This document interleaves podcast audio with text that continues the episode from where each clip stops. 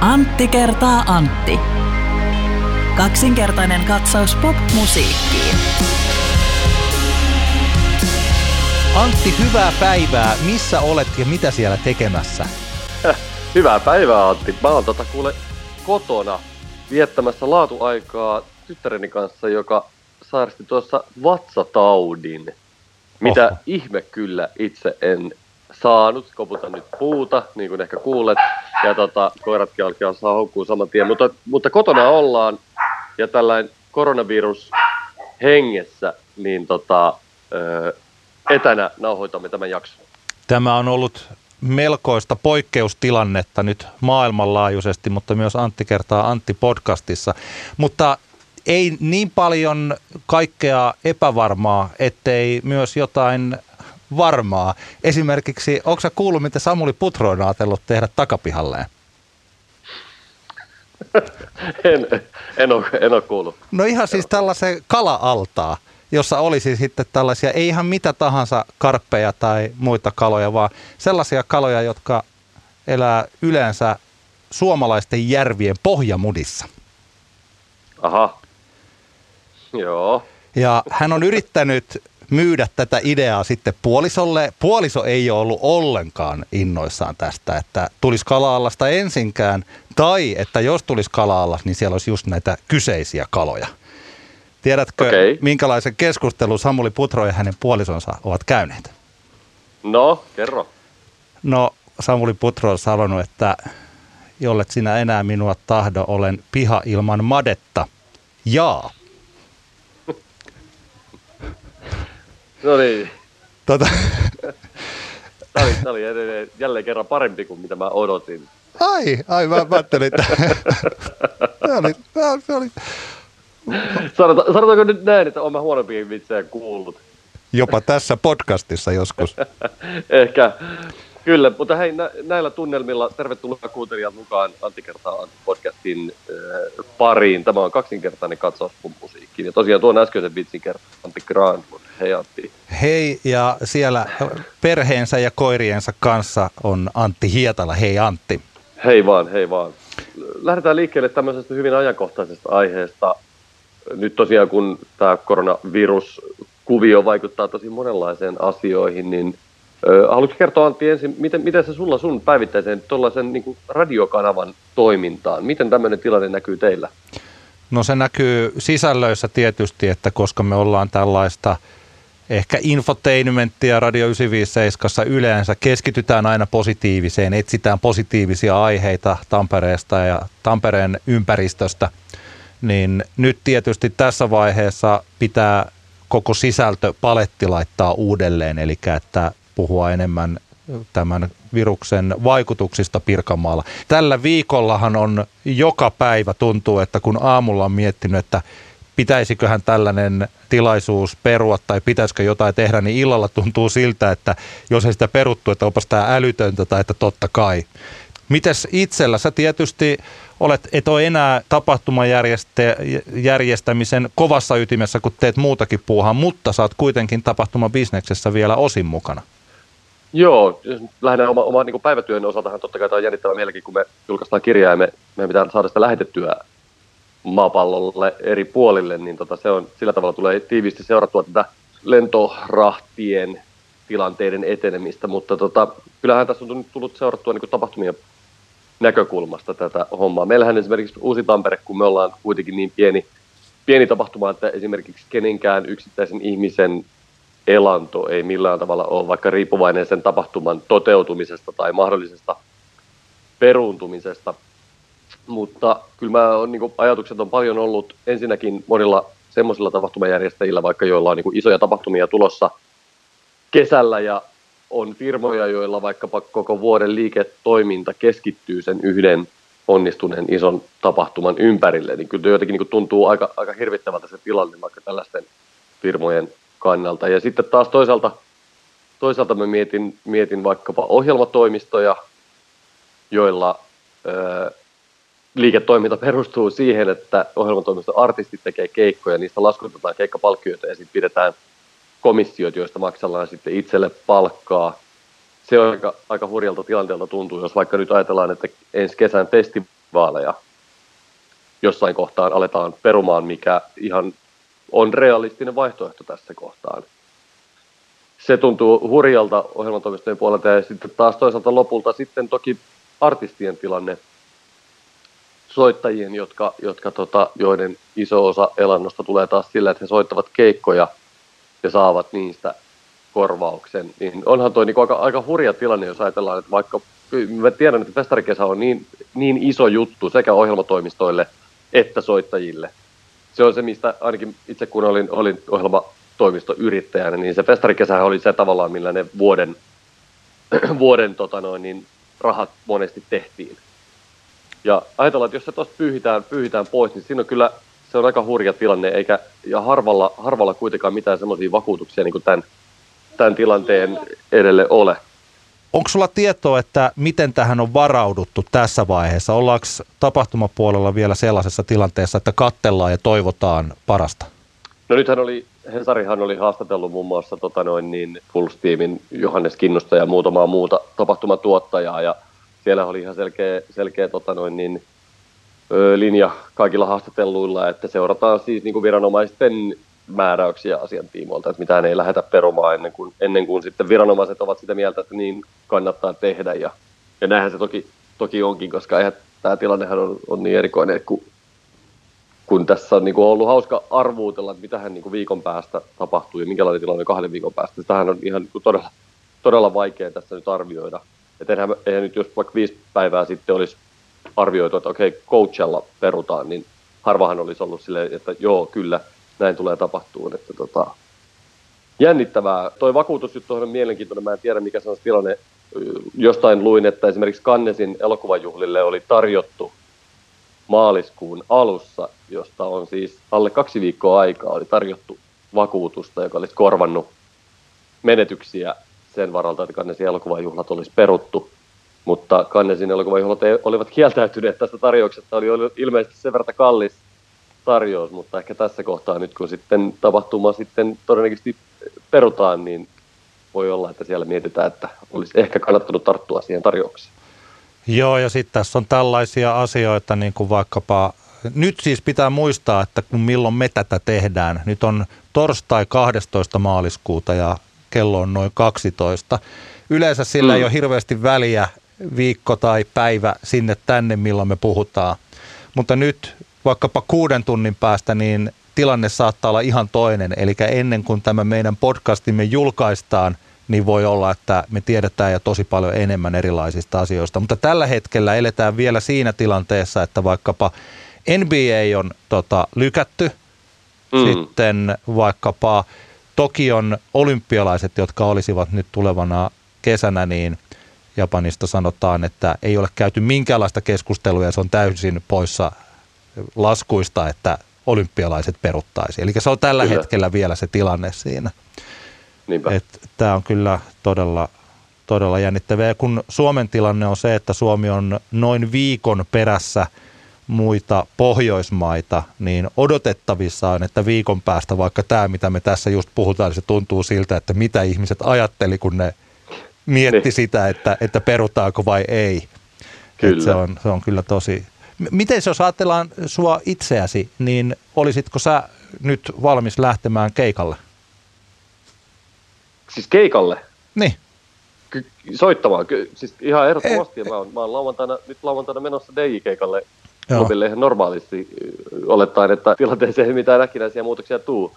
En mä tota, oikein osaa olla tässä kohtaan peloissa, niin kuitenkin aika paljon kyse on siitä, että, että miten sitä sitten itse hoitaa sen oman tota noin, niin oman, omia, oman hygieniansa ja niin poispäin. Et ehkä ei se niin kuin läpyjä tuu ventovieraiden kanssa ihan samalla tavalla heitettyä kuin, kuin normaalisti.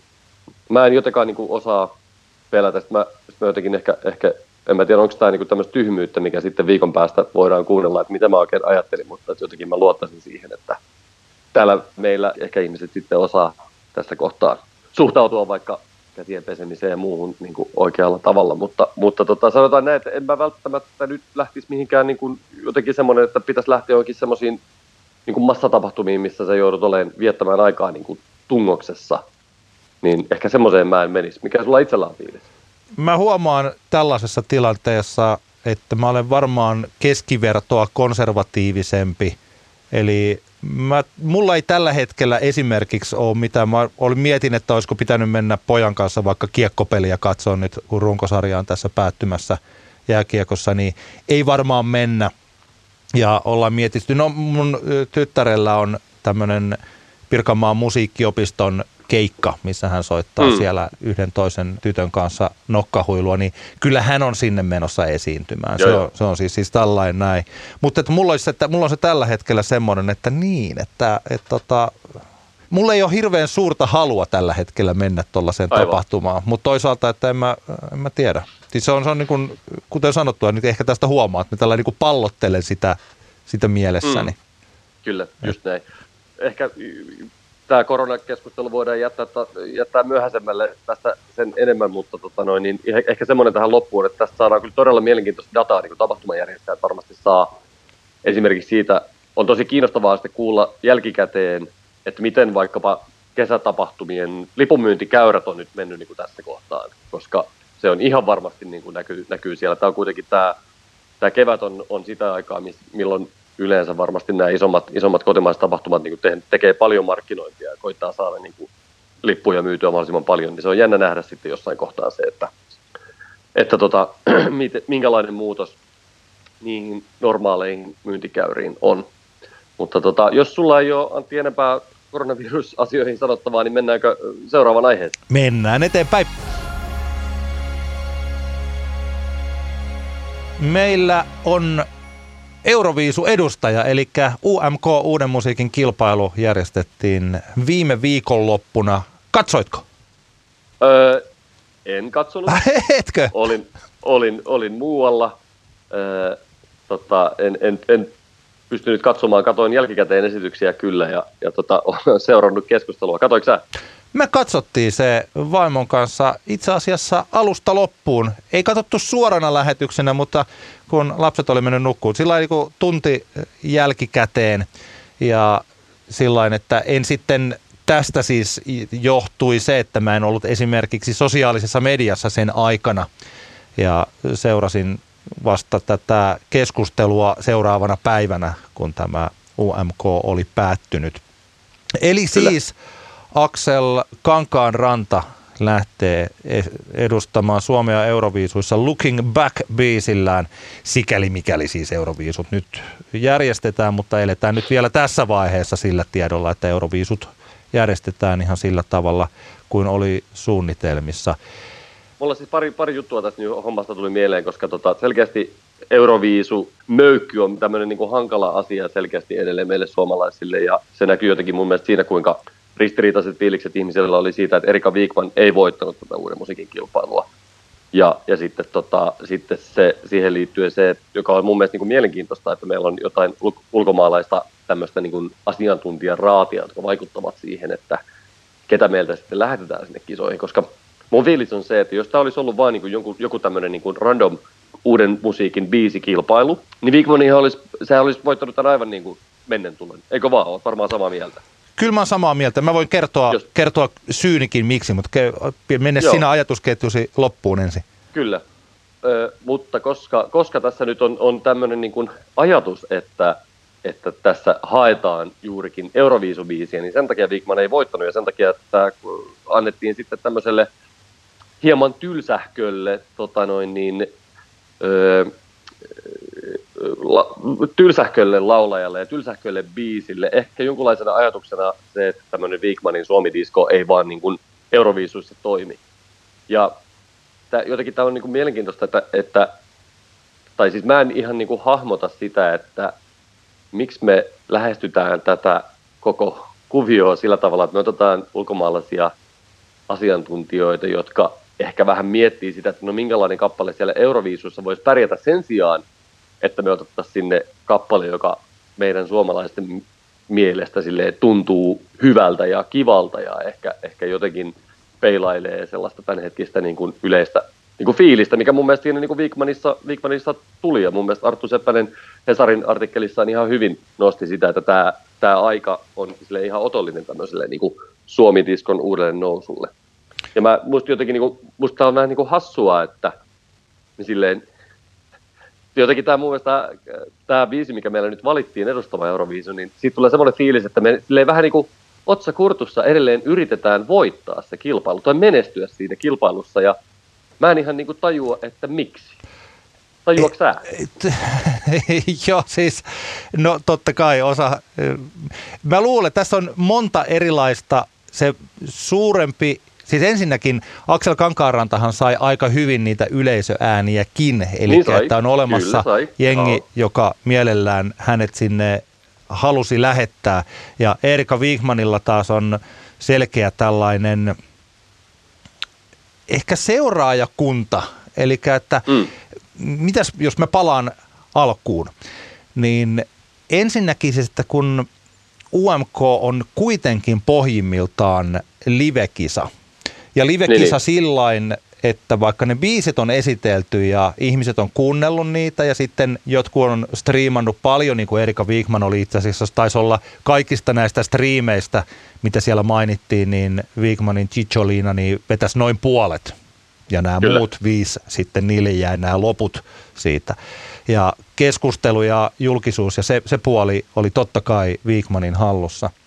Mutta sitten taas, kun se varsinainen äänestys alkaa vasta siinä vaiheessa, kun ne kaikki kappaleet on esitetty ja sitten se on käynnissä mm. sen aika pienen aikaa itse asiassa, mitä se lähetys siinä on meneillään. Missä niin. siinä sitten B vetäisi yhden biisin ja Mikael Gabriel tuli sieltä videolta, tuli se toinen biisi ja sitten jotain vähän hölinä. Se kesti aika pieni, pienen ajan se, että kun puhelinlinjat ovat auki. Mä esimerkiksi Joo. siinä kohtaa mietin, että kuinkahan suuri määrä, noitahan ei ikinä kerrota, että kuinka moni ihminen sinne on soittanut, mutta ei se voi olla mikään erityisen suuri määrä. Siis Joo. mun mielestä, mun järkeni mukaan, kun sitä aikaa äänestää ei ole kovin paljon. Ja tämä, kun kuuntelin ne kaikki kappaleet siinä peräkkäin, niin kyllä Aksel Kankaaranta loisti laulutaidoillaan siinä live-tilanteessa, kun kaikki muut haparoi. Aivan. Siis sillä niin mä luulen, että sen takia se oli aika iso syy siihen, minkä takia hänestä pidettiin sitten niin paljon. Niin, Mutta se, niin, mut se yksi asia, mistä mä niinku, mikä oikeastaan tukee aika paljon siis tota, mistä säkin puhuit, että kun sitten Pertti Kurikan nimipäivien, niin Erika Wigman olisi ollut ehkä niin kuin koko suomalaisen Euroviisuhistorian toinen esiintyjä, jolle sillä sijoituksella ei olisi ollut niin väliä. Niinpä. Ja just se, mistä me puhuttiin silloin joskus vuosi sitten, eli että olisi kiva, että siellä olisi sellainen esiintyjä, joka haluaa vaan esiintyä ja jolla ehkä on jopa jotakin sanottavaa, niin kuin tämmöinen sexual revolution, sehän nyt on aina mm. ajankohtainen aihe, jos sen pystyy tekemään uskottavasti. Ja Erika Viikman ihan selvästi, siis kuten huomas minun feministiystäväni rakastivat sitä hänen sanomaansa Kyllä. ja Tuolla oli paljon ihmisiä, jotka olivat pettyneitä siitä, että kuinka tässä olisi ollut tällainen Chicholina kevät edessä, että oltaisiin laitettu seppeleitä ja pukeuduttu hauskasti ja oltu siis positiivisesti Niinpä. kitsch. Ja menty sitten katsomaan niin, sitä. Ja... karne, karnevaali, juttua, mikä niinku Euroviisussa on niinku iso, iso homma niin tossa, siinä, siinä biisissä ja koko siinä kuviossa. Juuri niin. Ja kun olisi saatu tehtyä ne semmoiset kunnon Cicciolina-bileet, jossa Erika Wigman on sitten kapellimestari ja esiintyjä, niin vaikka siellä oltaisiin jääty semifinaaliin tai finaalin viimeisille sijoille, niin okei, ehkä se nyt olisi ollut osalle pettymys, niin kuin se aina on, mutta se olisi, olisi varmaan ollut, ne bileet olisi kuitenkin ollut siinä ja mä luulen, että Erika mm. Wigmanin olisi kannattanut vaikka lähteä juuri tätä kautta sitten haastatteluissa, että mä haluan vaan esiintyä. Että, ja mä haluan, minä, mä, mä oon nyt viimein löytänyt itseni ja jos tulee menestystä niin hyvä, mutta mä en tarvi sitä niin kuin hän ei tarvikaan ja siis tällä. Et nyt, tää, nyt kun siellä on se Axel Kakaranta, joka ilmiselvästi oli, sehän on jälleen yksi taas näistä monista, joka ei oikein edes halua sinne. Siis sillä että hän, hän, hän, hän taisi jopa sanoa, että kun hän tuli tähän UMK, niin ei hän ajatellut, että hän pääsee sinne, niinpä, niinpä. sinne tota, kisoihin. Ja se on täsmälleen mm. se sama, mikä tuli tästä Darude ja Sebastian Reiman, että ne ajattelivat, että no mennään nyt sitten ja tehdään nyt ne biisit ja sen jälkeen, että ei tämä nyt mennyt kovin hyvin ja tämä oli nyt tällainen ja mennään eteenpäin. Kyllä. Ja sitten kaikki Mennään- jotenkin se on sellainen... mennään eteenpäin, joo. Joo. Ja se on sellainen, ja okei, mun- mulla on paljon parempi fiilis nyt Aksel Kankaanrannasta, koska hän on kuitenkin, hänellä on paljon voitettavaa näin artistina ja muuten, ja hän on hyvä laulaja, mm. ja Mm. se on sillä ei se nyt sellainen kappale, että mä olisin hirveästi sitä tässä kuunnellut, mutta että se kuulosti oikein kivalta. Siinä oli ihan kiva se aika yksinkertainen, mutta hyvin siihen biisiin, biisiin sopiva se visuaalinen ilme siinä taustalla. Ja siis tällainen. Mutta tästä on hirveän vaikea intoilla siitä biisistä ja Aksel Kankaanrannan Onko? Euroviisu-esiintymisestä. On kyllä, mä olen, olen samaa mieltä. Olen samaa mieltä. Et Saa, tota- saa nähdä, miten sitten siellä, siellä kisoissa, mutta jotenkin, jotenkin tässä oli, tässä mulle oma fiilis on nyt se, että me just tämä, että me, me nyt hukattiin semmoinen mahdollisuus lähettää Eurovisuihin semmoinen artisti, joka ottaisi ehkä kaiken irti siitä hommasta. Joo. Ei, siis ehdottomasti, täsmälleen samaa mieltä. Tämä, mikä, taidettiin siitä, en tiedä puhuttiinko me siitä podcastissa vai puhuttiinko me siitä jotenkin muuten, mutta UMK onnistui. Mun mielestä tämä oli hyvä. Mm. Se artistit ja ne biisit oli nyt sitten, siis nyt tässä, varsinkin kun vertaa siihen, mitä se joskus on ollut, niin nyt ei ollut semmoinen olo, että tämä on demokilpailu, vaan siellä oli hyviä lauleja, hyviä Niinpä. biisejä. Vielä ehkä toivoisi tosiaan, että kyllä tästä niin kuin voi mennä vielä pari porrasta ylöspäin, eli varsinkin niitä live-vetoja, kun siinä kuunteli, niin huomasi, että aika siis pientä jämäämistä ja vähän sellaista horjahtelevaa se oli puoleen ja toiseen Mm. että olisi hienoa, että tässä vaiheessa uraa olevat näin yleisesti ottaen Suomessa olisi, että se keskitaso olisi sitten vielä vähän sen korkeampi, vaikka niin kuin esiintymisvarmuudessa, ei välttämättä laulutaidossa Niinpä. tai biiseissä tai siis, siis tällä lailla. Mutta että nyt olisi Kyllä, kyllä. hyvä, että tulevat vuodet mentäisi tällä konseptilla niin, että artistit, artistit oppisivat sen ja ehkä yleisökin ja siis tällä. Koska kyllä mua ainakin jännitti siinä kohtaa, kun ne äänet paljastettiin. Kun mä olin Mm. Erika Wigmanin puolella, niin kyllä mua jännitti ja kyllä mä oli sillä niin kuin, aah, ja vähän harmitti ja sitten mä olin kuitenkin tällainen, että se oli aika kiva sellainen ilta, koska me jaksettiin kuitenkin vaimon kanssa katsoa se koko ohjelma. Ja siis se oli Kyllä, kyllä. tällainen, että tota, ihan ok, ihan ok, niin kuin tällainen muuten.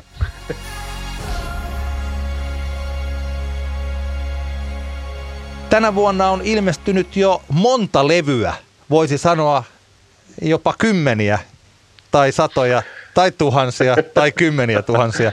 Mutta on ilmestynyt mielestäni hyviä levyjä tai ainakin sellaisia, että niistä kannattaa puhua. Ja me keskustellaan nyt kolmesta albumista, eli Tame Impalan, Grimesin ja Karinan uutuuksista. Ja Kyllä. Nämä, nämä tuntuu ainakin itselle, että nämä on ehkä semmoisia semmosia, tota, omassa, omassa viitekehyksessäni niin semmoisia isompia tapauksia alkuvuodelta. Aloitetaan Tame Impalasta. Tame Imba, Impala. Tame Impalan The Slow Rush ilmestyi helmikuun 14. päivä. Se on Tame Impalan neljäs studioalbumi. Paljon odotettu semminkin, kun Tame Impala on nyt tässä viimeisen kymmenen vuoden aikana kasvanut sangen suosituksi indie-yhtyeeksi. Mitä mieltä tästä levystä on Antti Hietala? Tämä on niinku mielenkiintoista, koska tämä niin sanottu build-up tähän albumin julkaisuun oli itselle aika semmoinen momentumi tavallaan niin kuin rakentuu ja aika vahvasti. Mä tykkäsin hirveän paljon oikeastaan kaikista näistä singleistä, mitä julkaistiin tuossa ennen, ennen albumin julkaisua. Ehkä Lost in Yesterday oli ainoa semmoinen, mikä, mikä ei itsellä lähtenyt. Tuli semmoinen olo, että tämä, tästä, tämä albumi voisi olla niin kuin, ihan semmoinen niin kuin mestariteos luokkaa ja parempi kuin vaikkapa Currents, joka on tosi hieno albumi. Mutta tota, se kun tämä levy tuli, niin kyllä mä tästä saman tien tosi paljon pidin, ja täällä on mun mielestä muutamia semmoisia kappaleita, jotka on ihan niin kuin poikkeuksellisen upeita biisejä näistä niin kuin aikaisemmin julkaisemattomista biiseistä, mutta ei ehkä ihan sille semmoiselle, niin kuin, ei ehkä ihan täyttänyt niitä odotuksia, mitä, mitä, mä, tota, mitä mä olin itselleni lähinnä niin kuin rakentanut tämän tiimoilta. Ja mähän itse edustan sitä Team Impala kuuntelijakuntaa, joka ei niistä alkupään albumeista ihan hirveästi edes tykkää. Mun mielestä, mä oon niin kuin aikaisemminkin on ehkä sanonut, niin musta se oli aina vähän, että tuntui semmoiselta, semmoiselta, ei niin luontevalta se heidän niin kuin psykedelia rock tapailu, mitä, he, mitä pari eka albumia edusti. Niin kuin Currents oli, oli semmoinen levy, millä se bändi tuntui, niin kuin, tai, tai Kevin Parker tuntui niin kuin löytävän sen oman äänensä. Ja mun mielestä tämä on niin kuin, tämä Slow Rush on aika vahvaa ja hyvää jatkoa sille. Mutta ei ehkä ihan kuitenkaan se, se mestariteos, mikä, mitä mä jotenkin kuvittelin, että tämä voisi olla. Mä mietin tätä levyä aika paljon sella, siis jotenkin myös sitä flow-keikkaa vasten, kun tämä on, tää on sellainen kiillotettu iso värikäs pallo, joka on täydellinen, mutta niin sitä ei oikein saa kiinni. Sitä on tosi vaikea saada kiinni. Nyt on omalla tavallaan ihan hyvä, että me ei keskusteltu tästä silloin pari-kolme viikkoa sitten, kun meidän piti, koska mä oon ehtinyt mm. nyt kuunnella sitä aika paljon, sitä levyä. Ja mä oon kuunnellut sitä Joo. jopa tällaisella hyvällä vanhan liiton metodilla, eli noita lyriikoita siinä samalla lukien. Eli että ei vaan taustakuunteluna okay. tai muuta, vaan ihan oikeasti, että mistä tässä lauletaan ja miten tämä, siis että minkälainen tämä levy on. Ja koska Joo. ihan tällainen laulu soundillisesti, että kun ne on niin prosessoidut ja kaiutetut ne laulut, sehän on tietyllä tavalla nyt tämä Tame Impalan soundi ja se on se koko pointti mm. tässä laulupuolessa. Mutta mitä mieltä saat siitä, että kun vaikka kuuntelee yhden Tame Impalan biisin, niin siinähän yleensä ei, en mä ainakaan tiedä, että mistä tämä kertoo. Onks, niin kysymys kuuluu, onko Tame Impala sellainen orkesteri, jonka biisejä on ylipäänsä tarkoitus kuunnella lyrikkavetoisesti? Mulla vaan, mä itse sanonut aikaisemmin, että vähän en ole sille niin lyrikkavetoinen kuuntelija ylipäänsä. Harvoin, harvoin mulle niin tekstit silleen, na, nasahtaa tosi lujaa itselle. Tarvii olla jotain niin hyvin poikkeuksellista, että mä, että mä en niin koe, että tämä The Slow Rushin tekstit olisi jotenkin erityisen paljon huonompia kuin jonkun muun keskiverto stadion indie, indie ah. julkaisun tekstit. Mua ei, niin, mua ei häiritse tässä näissä, sen verran mitä, mitä on näitä tekstejä nyt tässä perehtynyt, niin mua ei ole niin häirinnyt mikään.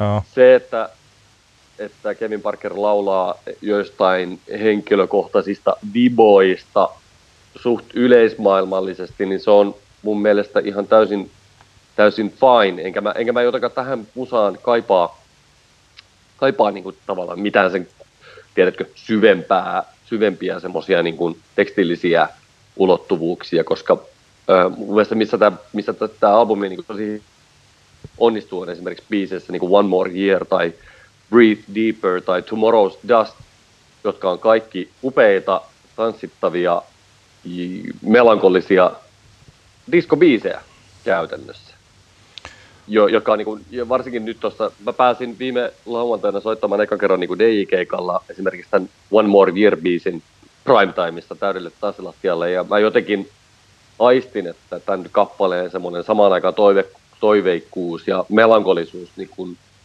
iski aika hyvin ihmisiä. Se oli vielä ihan hauska, että tämän, tämän illan teema, se oli tämmöistä filkkari jatkobileet ja sen illan teema oli maailmanloppu niin musta oli ihan, oli jotenkin siihen tilanteeseen sopii aika hyvin tämä One More Year, semmoinen ihmisten toive, että eikö me vielä vuosi voitaisiin niin olla ja tehdä. Ja, ja tota, tämän lisäksi mun mielestä tästä, tällä albumilla on, on muutamia semmoisia juttuja, mitä, mistä mulla tulee semmoinen fiilis, että niitä ei vaan yksinkertaisesti ole oikein tehty aikaisemmin.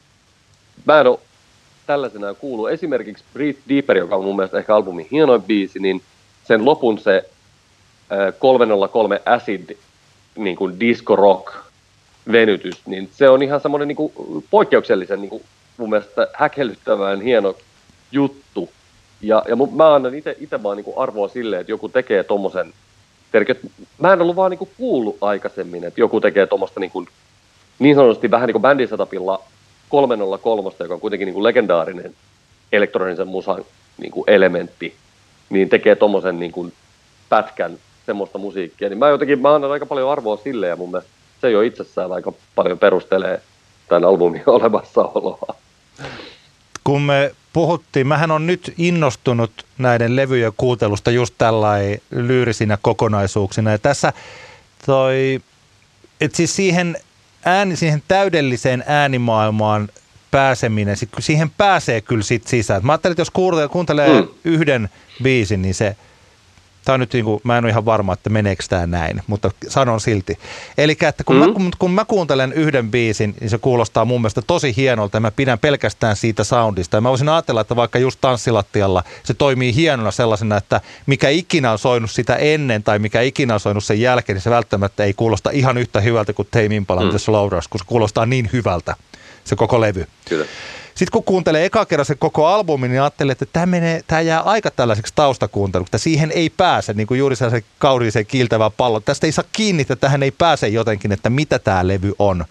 Mutta mm. sitten kun sitä oikeasti kuuntelee, niin sitten sit sieltä rupeaa löytymään sitä. Sehän se albumi on mielenkiintoinen yhdistelmä tällaisia parisuhdepohdintoja. Pitäisikö olla ihmisen kanssa vai eikö pitäisi jonkun verran tällaisia huumebiisejä, niin kuin vaikka toi Breathe Deeper. Mä en nyt tiedä, että mitä siinä on oikeasti ajateltu, mutta mun mielestä se tuntuu, että se tarkoittaa sitä, että ollaan joko vetästy vähän liian korkealle, että nyt pitäisi vähän rauhoittua tai sillä, että kohta tuntuu hyvältä. Ja sitten on, sit on olemassa tällaisia artistiuteen tai ehkä siihen yhtyeeseen tai menestykseen liittyviä asioita, vaikka tämä One More mm. Hour-albumin päätöskappale, joka on mun yksi suosikkeja tuolta levyltä – ja sitten tämä, mistä mä viime vuonna jo hehkuttelin, ja sinäkin hehkutit, tämä Posthumous Forgiveness. Mähän tykkään tällaisena yksittäisenä biisinä mm. siitä todella paljon, ja siis sehän, tai siis silloin joskus esittää vähän kysymyksenä sen, että lauletaanko tässä kuolleelle isälle, nyt kun mä luin sen, tai on kuunnellut sitä paljon, sehän on siis ihan suoraa kuolleelle isälle, joka annetaan anteeksi Aivan. sille isälle tietyllä tavalla isän virheet. Mutta että onhan se niin kun sanoituksessa myös, tai sanoituksellisesti, niin se tämän kappaleen loppu on todella koskettava, missä hän laulaa mm. sille kuolleelle isälleen, että haluaisin, että sä kuulisit näitä biisejä. Haluaisin, että sä laulaisit niin. tässä mukana. Ja mä haluaisin kertoa, kuinka mä olin puhelimessa Mick Jaggerin kanssa – mä haluaisin kertoa, kuinka mä olin Abbey Roadilla. Ja siis tällainen, että se muuttuu sellaisesta, missä syytetään, että mä olin, sä olit mun sankari ja sä petit mut ja nyt mä niin kuin mm. toivon vaan niin kuin tällä. Se on tosi hieno siis kaikkinensa, että se toimii ihan tausta niin kuin soundillisesti, mutta sitten kun rupeaa lukemaan niitä sanoja, niin se toimii sellaisenakin. Tai vaikka Kyllä. tosiaan tämän viimeisen biisin. Mun mielestä tämä on hieno tämä ensinnäkin siinä on upeat ne iskut. Tällaiset kun, mä en tiedä, onko se proge-isku, se dau, dau, dau, dau, se on tosi hieno. Mutta se, että mitä se laulaa, mm-hmm. mitä siinä lauletaan, se what, whatever I've done, I did it for love, I did it for fun, couldn't get enough, I did it for fame, but never for money, not for houses, not for mm-hmm. her, not my future children, until now. Toi on aika hieno, että mä en oikein tiedä, että onko se sellainen että no nyt mä teen rahasta, vai tarkoittaako se, että no Kyllä. no nyt mä teen tämän sun takia. Siinä on, siinä on hienoja, niin. hienoja teemoja olemassa, olkoonkin, että aika tällä niin kuin ympyrää pyörivä eh, albumi niin kuin sanoituksellisesti toi sitten lopulta mm.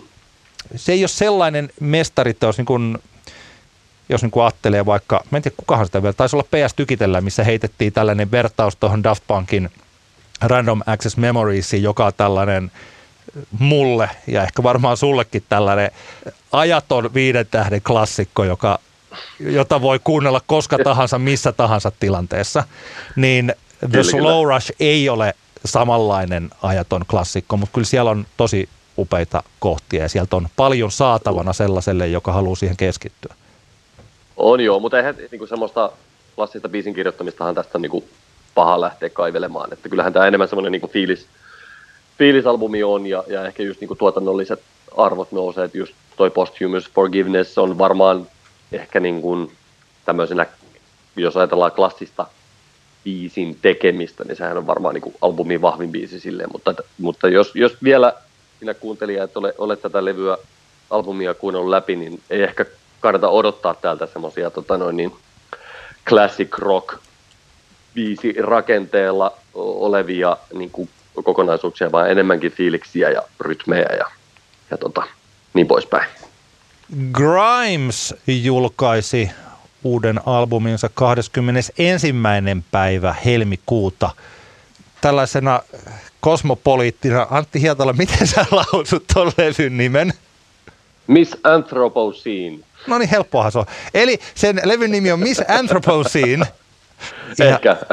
ja En tota, mä tiedä, miten muutenkaan se voisi lausua. sillä lailla se mun mielestä hyvä. Mä voisin itse asiassa aloittaa nyt, mitä mieltä mä olen siitä. Silloin kun toi. Violence-sinkku tuli viime syksynä, niin mun mielestä se oli aika kiva biisi, mutta huomasin, että se ei jäänyt mulle minkälaiseen tehosoittoon tai tällaiseen.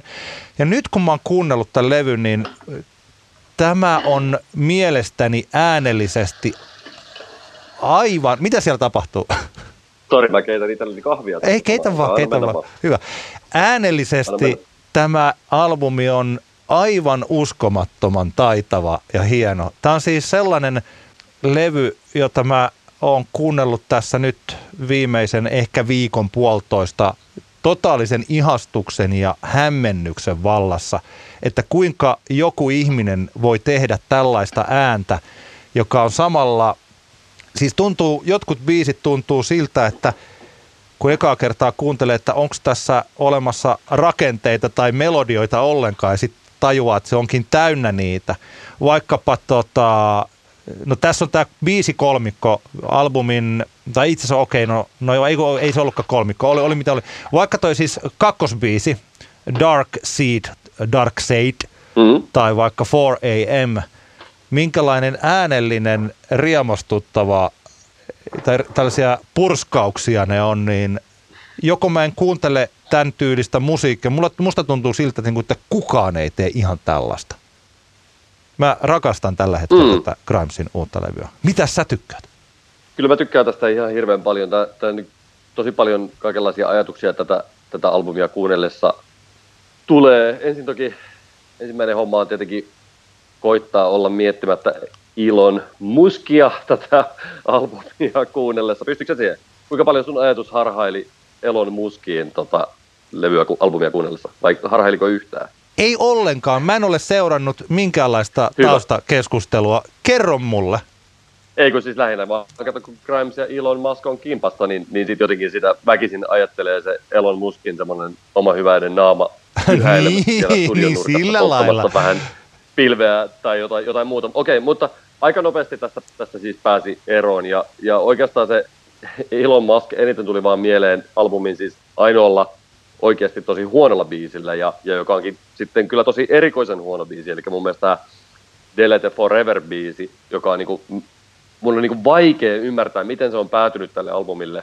Niin se on se akustinen Öö, poppailu. Jos se biisi olisi niinku, joo, se, tämmöinen niinku ihme country, country pop niinku, rämpytys, joka, ei per, joka on mun mielestä aivan niinku irrallinen tässä kokonaisuudessa, plus se on kaikella tavalla vaan niinku tosi heikko biisi. No siinä kohtaa sitä Elon Muskia tulee, tämä albumi on tullut kuunneltua, mutta se siitä, unohdetaan Elon Muskia, unohdetaan tämä albumin ainoa tosi huono biisi. Mutta tota, tämä on jännä, se fiilis, mikä tulee tästä kokonaisalbumista tulee, kokonaisuudessaan tulee mieleen, on, on se, että tämä on aika semmoinen 90-lukulainen albumi. Ihan jo sen takia, että tässä on tämmöisiä niinku, tämmöiset niinku genret, mitä tässä kierrätetään, tyylit on aika, aika 90-lukulaisia. Jos ajatellaan, että tämä 4AMin drum and bass, joka on, joka on tota pitkään ollut niinku täysin pannassa ja epätrendikästä. Ja sitten toisaalta We Appreciate Power, joka on ehkä yksi top kolme nu metal biiseistä, mitä on ikinä tehty. Se on mun mielestä niinku, aivan niinku todella hieno kappale ja toteutus. Niin tässä jotenkin tulee semmoinen olo, että, että tämä on niinku mielenkiintoinen tämmöinen pompsaus 90-luvulle tämä koko kokonaisuus, joka on sinänsä jännää, koska Grimes, eh, eli Claire Ellis Busher, on syntynyt 88. Hän ei varmaan ihan niin kuin hirveän tarkkaan muista, mitä 90-luvun puolessa välissä niin kuin musakentällä tapahtui. Ehkä hän on perehtynyt siihen jälkikäteen. Kuinka paljon tässä on niin kuin erinäistä niin kuin sattumaa, että tämä jotenkin tuntuu 90-luvulaiselta tämä albumi, ja kuinka paljon se on tietosta, niin se on vaikea sanoa. Mutta sitten seuraava ajatus, mikä tästä 90-lukulaisuudesta tuli mieleen, oli se, että tämä Grimes on vähän niin kuin nykypäivän Trent Reznor. Haa. Ymmärrätkö, mitä meinaan?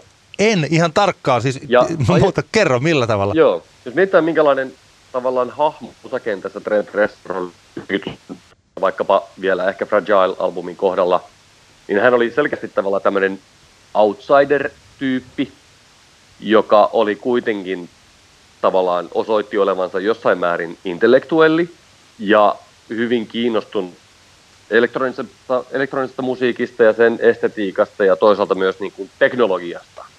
Ja nämä kaikkihan jotenkin soveltuu Grimesiin hirveän niin kuin hyvin, nämä kaikki samat määritelmät. Ja, ja tietenkin erona on se, että, että siinä missä Resnorin se semmoinen kapina ja, ja provosointi oli aika semmoista niin kuin teinari-meininkiä, God is dead tyyppistä, tai I wanna fuck you like an animal, tämmöistä vähän niin kuin yritetään tämmöisillä kirosanoilla provosoida vanhempia. Niin Grimeshan ei tietenkään semmoiseen sorru, mutta sitten mulla tulee mieleen, että ehkä tässä Grimesin hommassa on jotain semmoista provosointia, jota mä en niin kuin, josta, jota mä en niin kuin havaitse, tiedätkö? Koska jotenkin se itse kun eli silloin 90-luvulla vaikka teini-ikänsä ja kasvoi niin kuin artistien kanssa, joka silloin niin kuin edusti sitä sen aikaista teiniangstia, niin voisiko olla niin, että tämä Grimesin tavallaan niin kuin ilmaisu, tässä on jotain semmoista niin kuin provokaatiota, mitä meidän ikäiset ihmiset ei silleen samalla tavalla, niin kuin, me, ei, me ei tunnisteta sitä. Saatko se kiinni tässä ajatuksessa? Niin mä en osaa oikein kommentoida, koska se musiikki, mihin sä viittaat, niin mä en hirveästi 90-luvulla kuunnellut sitä. Ja varmaan sen takia mä vaikkapa okay. juuri tämän 4AMin tällainen, että mulla se kuulostaa vaan vähän niin kuin prodikyltä. Ja sitten ajattelin sillä, että joo, että tämä on aika hienoa. Mutta että ne varmaan ne, koh, ne äh, tota, asiat, mistä hän ammentaa, niin, niin mulle ehkä sen takia tämä tuntuu mulle niin sellainen ihastuttavan tuoreelta tämä levy, että mä en kuule siellä mm. Sellaista niin kuin menneisyyden, en mä tiedä onko se, että sä nyt painolastinasta pitänyt, mutta mä en koe sellaisia niitä. No sä ymmärrät, mitä mä tarkoitan tässä. Joo, joo, en, eikä mä todellakaan, mä en, mä en tarkoita tätä siis, että se on semmoinen menneisyyden painolasti siinä, vaan mä no. meinaan sitä, että Grimes on se alle outsideriuttaan lainaamalla vahvasti tyylejä, jotka on pitkään ollut niin kuin tosi epätrendikkäitä. Niin, joo. Ja se, kuinka paljon siinä on just tietoista, ja kuinka paljon, tai kuinka paljon siinä on tietoista tavallaan sama kapinointia, ja kuinka paljon siinä on sitten niin kuin, sattumaa tai, tai muuta, niin se on, se on ehkä toinen juttu, mutta se on aika, aika hauskaa, että Grimes selkeästi operoi semmoisella omalla kentällään, mihinkä muuten ei ihan kauheasti tässä nyt tota, ainakaan näin, niin kuin, näin tunnetut artistit ei, ei, niin kuin, ei lähde tuohon hommaan mukaan. Mä oon niin kuin aistinut tässä viime, viime kuukausina, että drum and bass ehkä jossain määrin vähitellen se semmoinen panna on niin kuin siirtymässä, siirtymässä sen päältä, päältä pois, se on pitkään oikeasti, niin kuin, siis sehän oli ihan semmoinen niin kuin maailman epätrendikkäintä musiikkia, varmaan 15-20 vuotta se tuossa oli, oli, oli sitä.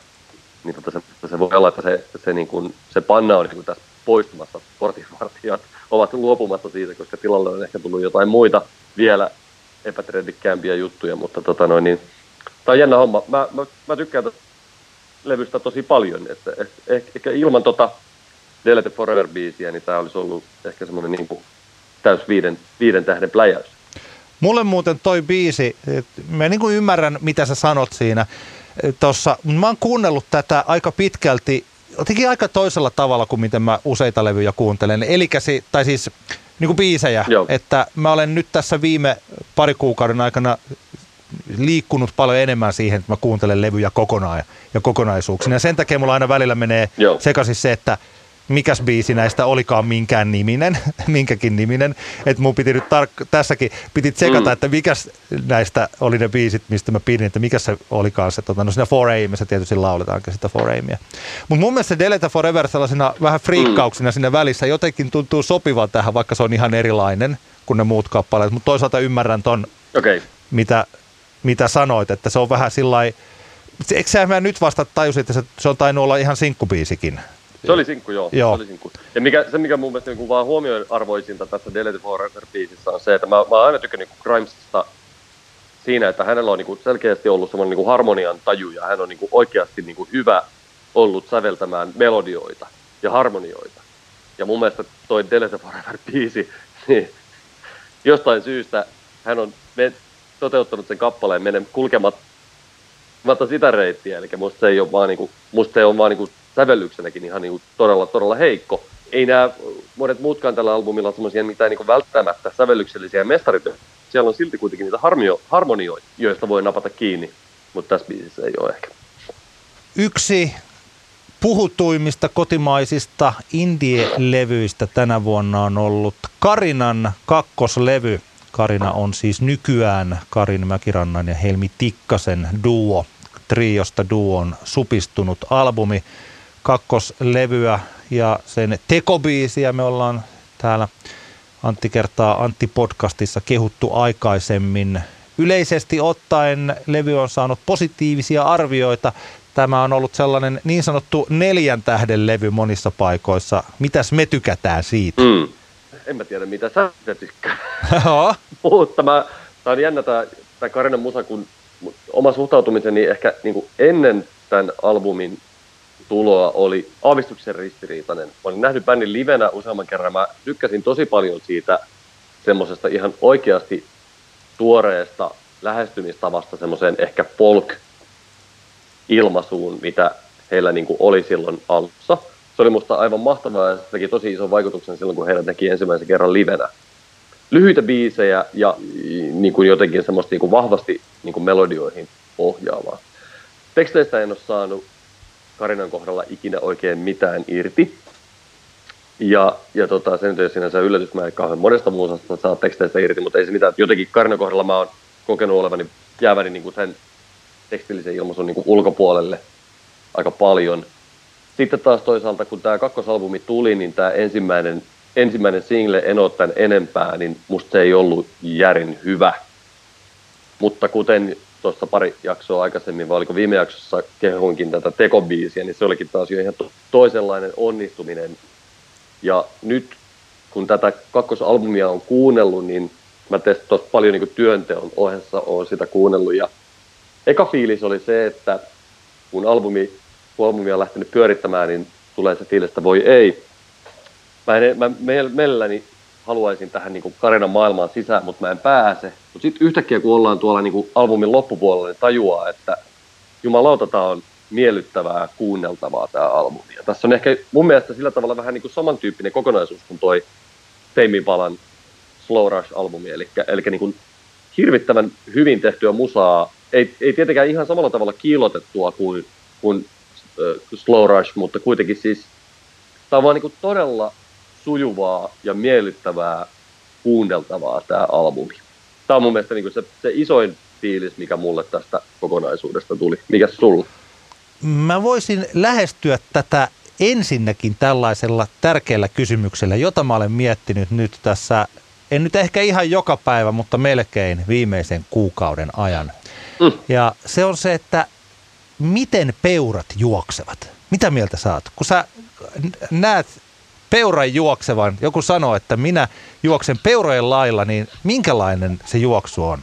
No joskus aika harvoin peuroja tulee nähtyä niin kuin juoksemassa, mutta joskus kun ajaa autolla ja sitten ne jossain pellolla lähtevät liikkeelle, niin sehän on oma fiilis peuran juoksemisesta on se, että, että ne, siinä on paljon liikeenergiaa kuitenkin, vaikka se ei ole ihan niin iso eläin kuin joku hirvi, mutta että se, se niin kuin, sitten kun se peura lähtee liikkeelle, niin kyllähän se niin kuin tuntuu siltä, että tässä nyt iso eläin liikkuu.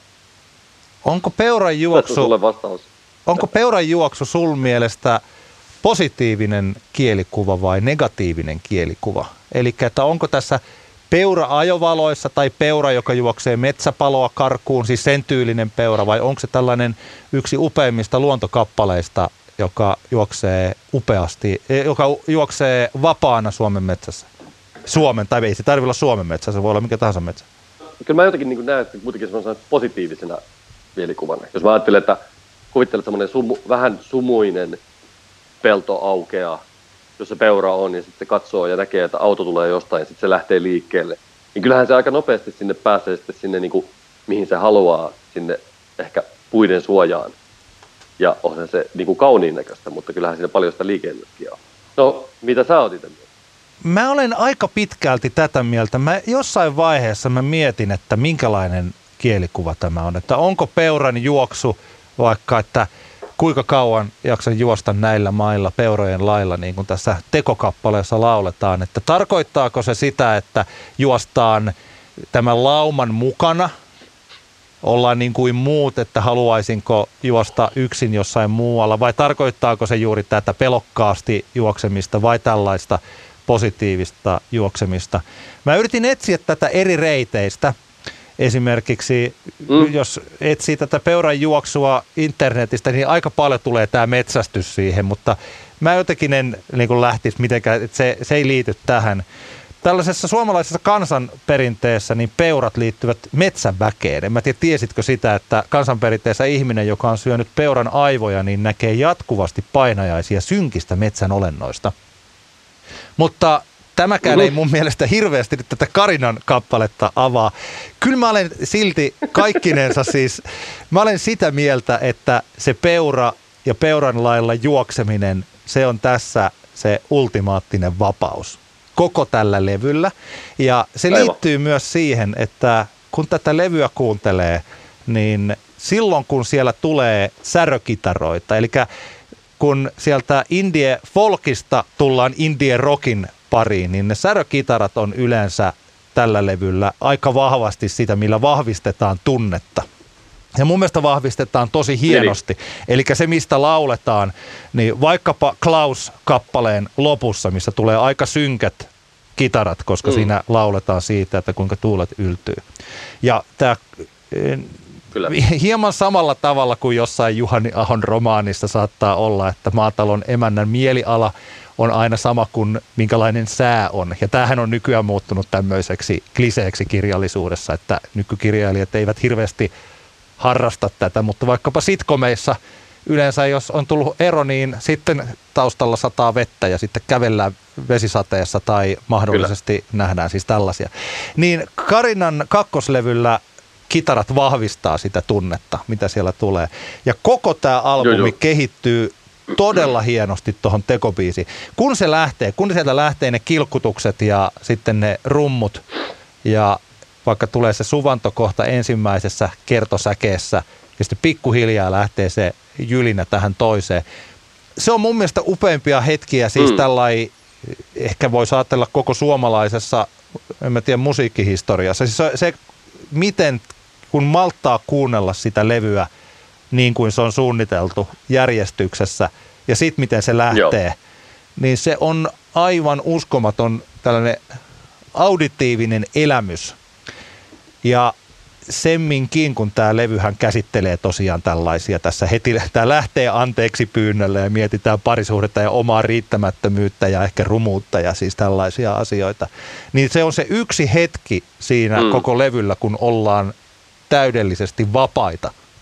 Ja se, miten se sitten tietysti päättyy, Aivan. niin se tuntuu siltä, että siinä ei kovin kauan se vapaus jatku, kun se kappale loppuu kuin seinään ja sitten siinä on se sellainen tausta synä, joka kestää, tai siis sellainen ääni, mikä tässä levyversiossa, joka on seitsemän minuuttinen, sinkkuversiossahan sitä loppua ei ole siinä, niin tuntuu, että mm. se vapaus loppuu aika rajusti, ja sitten tuleekin tämä 5 2000, Kyllä. joka on taas erokappale. Et tota, Siis mä, mä tykkään tästä ihan yksittäisinä biiseinä, mutta että varsinkin tällaisena kehityksenä, että se mitä Nirvana pystyi tekemään kolmessa minuutissa, että mennään sinne 50 sekunnissa mennään siihen kertsiin, jossa painetaan kitaroilla lujaa, niin se, että toi Karina pystyy tekemään sen albumin mitassa, malttaa kehittää. Et mulla ei mm. tule oikeastaan ketään muuta artistia Suomessa mieleen, joka malttaisi samalla tavalla kehittää tunnelmaa kuin Mikko Joensuu omilla albumeillaan niin, niin. pystyy kehittämään, tekemään tällaisia albumin mittaisia kaaria, missä tunnetta kasvatetaan ja räjäytetään se sellaisella tavalla, että tota, jos kuuntelee vain pienen osan siitä levystä, niin sitä välttämättä, siitä ei saa sitä samaa irti, kun että kuuntelee sen. Niin kuin katsoisi niin. joku huippuhetken leffasta, eikä katso sitä koko alkuosaa siitä. Kyllä. Niin, että pidän levystä. Curb Your Enthusiasm, yksittäinen jakso Curb Your Enthusiasmia saattaa vaikuttaa ihan niin kuin kauhalta. Niin eikö joo? Useamman kauden ymmärtämisellä, joo, tai sivuhuomio. Mutta tota, oli hyvä, kun sä mainitsit biisin, koska se on mun mielestä semmoinen ihan, ihan stand out track tässä albumilla. Ja myös niin kuin sen takia, että okei, okay, jos tuossa äsken Grimesin kohdalla mainittiin siitä, että Grimes uskaltaa tai on päätynyt käyttämään niin kuin elementtejä semmoisista tyyleistä, mitkä on ollut pitkään hirveän epätrendikkäitä, niin kyllähän se on ihan selvää, että suomalaisessa indie etenkin niin kuin Indian musassa, mikä tahansa, mikä on niin kuin viitannut heviin tai metalliin, se on ollut niin kuin täysin poissa käytöstä. Aina tällä, varsinkin niin kuin, jos nyt ajatellaan tätä, tätä vuosituhatta. Ja se, että Karina uskaltaa vaikka Klaus-biisissä, sehän on oikeastaan niin kuin heavy biisi monella tapaa. Niin se, se on aika, aika vahva juttu tälle bändille, varsinkin kun ne tekee sen niin, niin luontevasti, koska ne, aika, ne saa aika, jos ne jatkaa tavallaan niin tämän tyyppistä estetiikkaa, ne saa operoida aika tota noin, niin itekseen sillä kentällä ja olla jo sillä niin kuin hirveän tunnistettavia, koska siihen tuollaiseen niin raskaampaan ilmaisuun ei kauhean moni tuo. En tiedä, niin kuin, ootko, ootko yhtään samaa mieltä, mutta että, että jos ajatellaan tuommoista indie-kenttää niin, niin sanotusti uskottavia bändejä, niin jotain oranssi pasutsua lukuun ottamatta eipä ole ihan hirveän paljon semmoisia oikeasti niin särö, kitara, tota noin, niin jytää kuulunut, kuulunut äh, oikein, oikein hyvä huomio, että jossain niin kuin, mm. että Flown Black Tentissä aina silloin tällöin on jotain, jota voi katsoa vähän sinne suuntaan, mutta että kyllä se aika tällainen juuri täältä suunnasta niin kokeilematon maasto on aika pitkälti. Niin, ja se on, se on, se on jotenkin niin kuin mahtavaa, kuinka, kuinka luontevasti se tässä Karina kakkosalbumilla tulee. Se ei tunnu mitenkään niin päälle limmatolta tai semmoiselta, että hei, heitetäänkin tuohon tuommoinen heavy, heavy riffi, ihan vaan, että, että ha, ha, hauskaa kun on heavy riffi, vaan se on oikeasti tavallaan niin osa tota, tota bändin identiteettiä. Ja sitten taas toisaalta – niin kuin Pekko Käppikin vaikka meillä on osoittanut tässä vuosien varrella, kuinka samalla perinteinen suomalainen folk, kuinka paljon siellä on sitten niin kuin liittymäkohtia tietyllä tavalla niin kuin raskaaseen musiikkiin, niin kyllähän mun mielestä tämä Karina osoittaa sen samalla tavalla, että, että niissä fiiliksissä, mitä ehkä mitä niin kuin suomalaisessa folkmusassa perinteisesti on ollut, niin siellä on, siellä on yhtymäkohtia niin kuin raskaaseen musiikkiin. Ja mun mielestä se on niin kuin tämän albumin yksi oikeasti niin kuin vahvuuksia, että se, sitä, ei, että sitä asiaa syleillään eikä sitä yritetä piilotella. Älä nuku tämän ohi osiossa. Me esittelemme tai suosittelemme sellaisia asioita, joiden ohi ei kannata nukkua. Ja tässä silloin kun jää podcasteja niin silloin tälle välistä, niin se on aina suuri surku, että jää helposti näitä tällaisia suosittelujakin välistä. Mutta nyt ainakin Kyllä. Otetaan vahinkoa takaisin. Minun Älä nuku tämän ohi kappaleeni on viime viikolla ilmestynyt The Holy yhtyeen Twilight of the Idiots. The Holy on ollut tässä tällaisessa indie-puheessa nyt vähän säästöliekillä viime kuukaudet. Silloin ennen debyyttialbumia hype oli melkoista, keikat aivan loistavia – minäkin kehuin The Holea tuelta. Yksi suosikki yhtyeitäni ollut nyt kotimaisesta tarjonnasta tässä viime vuosina. Ja tuota, mä taisin sanoa ton Flow-spesiaalin jälkeen, tai siinä Flow-spesiaalissa, että olisi kiva, että The Holy voisi nyt miettiä, että mikä on se niin sanottu seuraava askel siinä heidän mm musiikillisessa tekemisessään. Ja kun Twilight of the Idiots ja sitten No Trial in the Dark, tällainen tuplasinkku vai onko se kaksi biisiä vai onko se niin, että toinen on A-puoli ja toinen B-puoli, kaksi biisiä yhtä kaikki julkaistiin.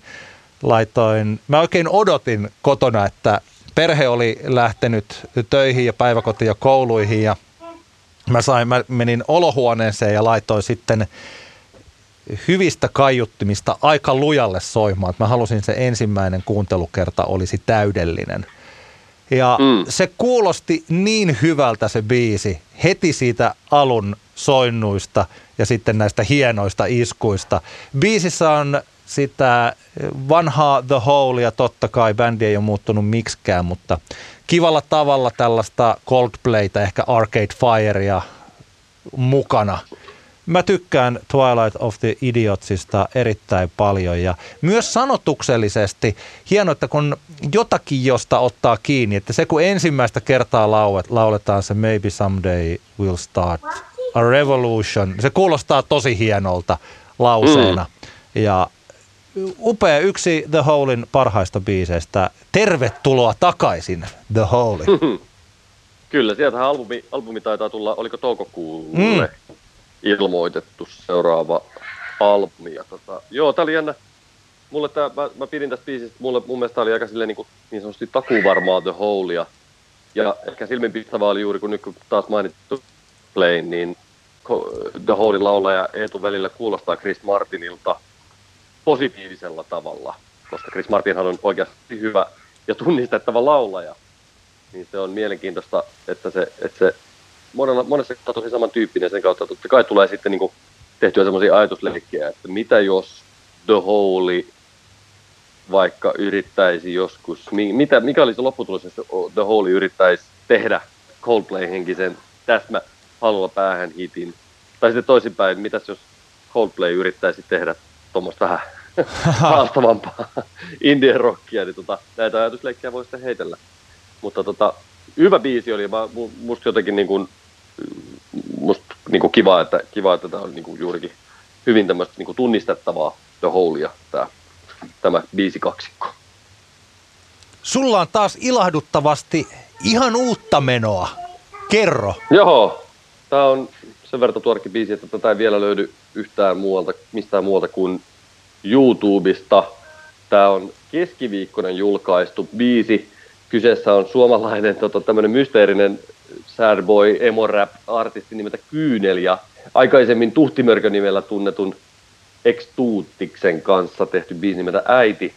Ja tosiaan tämä löytyy, tämä löytyy YouTubesta, ei löydy vielä muista striimauspalveluista, mutta tota, tämä kannattaa ihan ehdottomasti katsoa YouTubesta tämä biisi, kuunnella ja katsoa, tässä on upea Pasi-Petteri Viitasen tekemä animaatiovideo, ja tämän biisin, biisin tunne todella vahva. Tämä mielenkiintoista ehkä tässä on se, että Kyynelhän ei, ei varsinaisesti tässä vaiheessa uransa ainakaan vielä niin sanotusti paljasta oikeaa henkilöllisyyttään, mutta mä tiedän kuka Kyynel on ja mä sen verran voi ehkä sanoa, että hän tulee vähän tuolta niin kuin suoranaisesti niin kuin tämän hetken räppiskenen ulkopuolelta tämä tyyppi.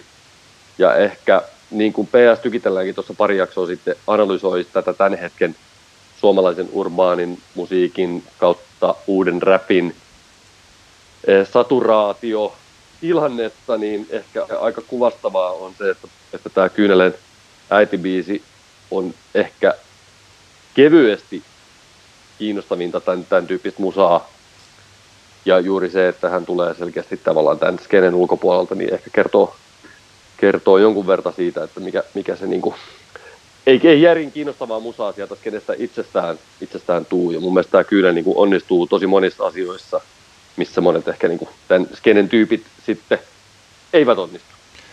Tää, onko tässä jotain samanlaista kuin silloin way back ehkä tuossa 90-luvun lopussa, 2000-luvun alussa, niin tällaiset pop-rock tyypit, jotka ei enää saanut omia levyjä kaupaksi, ne rupesi tekemään biisejä iskelmäartisteille ja äkkiä sieltä rupesi tulee isoja hittejä.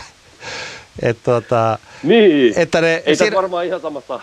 Ei vaan, ei vaan siinä siis, okei okay, mitä mä tarkoitan, niin siinä saattaa olla sellainen, että kun ei ole vielä puutunut tietyn genren toimintamalleihin, vaan näkee siellä, niin, niin, niin. vaan inspiroituu Aivan. sellaisista peruselementeistä, jotka toisille alkaa olla ja sitä mehkamaa, niin äkkiä sieltä tuleekin aika niin hyvää, joo. ja siihen yhdistää jotain joo. omaa musiikillista taustaansa, joka on sitten taas jotain ihan muuta.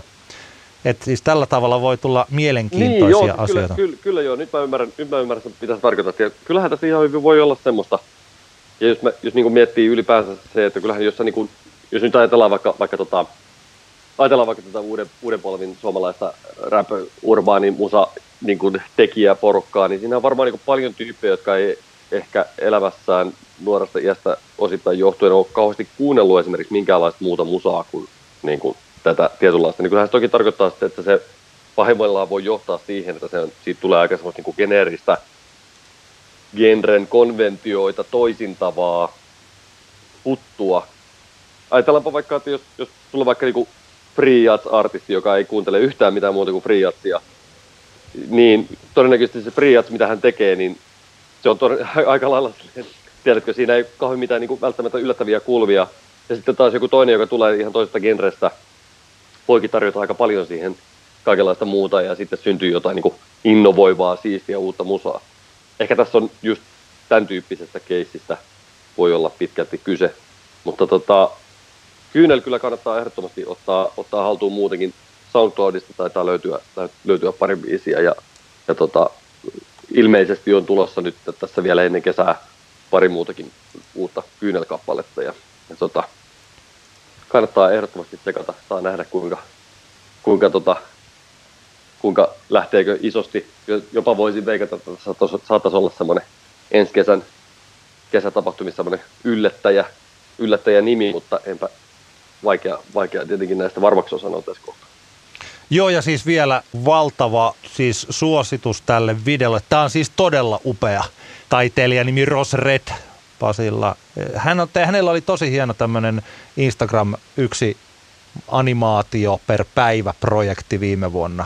Joo. Siihenkin kannattaa ja tutustua. Siitä tämä oli, siitä tämä oli ilmeisesti lähtenytkin tämä, tämä video tähän videoon, että, että Kyynel artisti oli, oli tota, bongannut nämä Pasin joka päivä uusi tietokoneanimaatio Instagramiin projektin ja sitten oli kysynyt, että saisiko hän käyttää, niin kuin, käyttää näitä, mahdollisesti näitä niin kuin hänen matskujaan. Ja sitten Pasi oli, että no ei mielellään, mutta hän kyllä mielellään tekee, tekee tota vastaavanlaista kamaa lisää ja, ja siitä tämä oli sitten niin syntynyt tämä homma. Joo, ja ne on joka tässä vaiheessa siis kannattaa katsoa. No, ei, ei kuvailla enempää, kun ei se kuvailu kuitenkaan tee mm. sillä muuta kuin, että ne on upeita noin hänen animaationsa. On.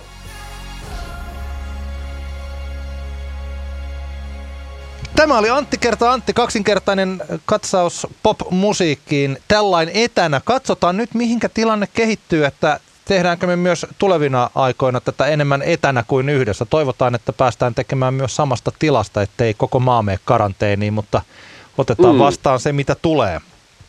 Kyllä. Kiitos paljon kaikille, jotka, jotka kuuntelitte tätä jaksoa ja edelleenkin sähköpostia voi lähettää antiax.gmail.com. Pasessa voi kommentoida ja, ja niin poispäin.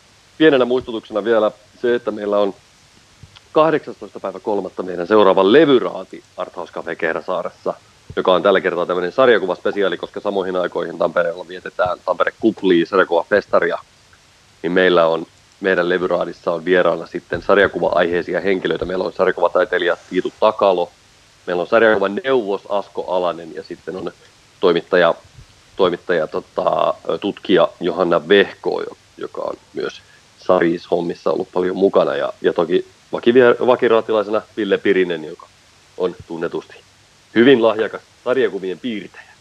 Ja hei, tiedätkö mun pitää nyt vielä sanoa, tästä olisi voinut ottaa vähän pidemmänkin jutun, mutta kun se aihe ehkä hieman, ei se nyt hapantunut, mutta se jäi, eli tämä Emma Gaala, raati ja tuomarointi ja sellainen.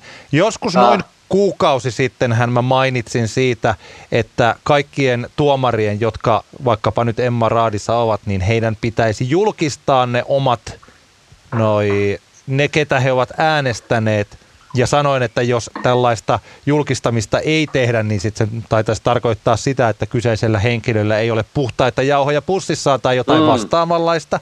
Ja tällaisen ehkä perussääntönä, niin se voi olla sinne päin. Mutta mä sain tosi hyvää palautetta, jossa mainittiin, että jotkut musiikkialan toimijat ovat sellaisissa asemissa, että heillä ehdottomasti on osaamista arvioida musiikkia mutta että he eivät välttämättä tietyistä kytkyistä johtuen niin voi, se ei ole hyvä, että he julkisesti kertovat, että he ovat asettaneet jonkin toisen artistin johonkin, jonkun toisen artistin edelle vaikkapa.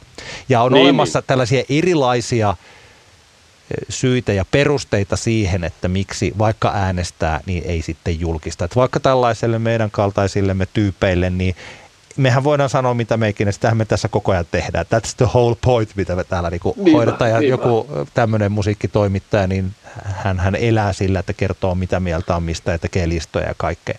Kaikilla musiikkialan toimijoilla se ei ole sama asia ja tämän mä ymmärrän täysin. Näin on. Hyvä! Palataan ensi viikolla. Kyllä. Yes. Näinhän tehdään. Hei, hyviä vointeja sinne kaikille kuuntelijoille. Muistakaa pestä kädet. Muistakaa pestä kädet. Hei! Yes. Moi moi! Antti kertaa Antti. Kaksinkertainen katsaus pop-musiikkiin.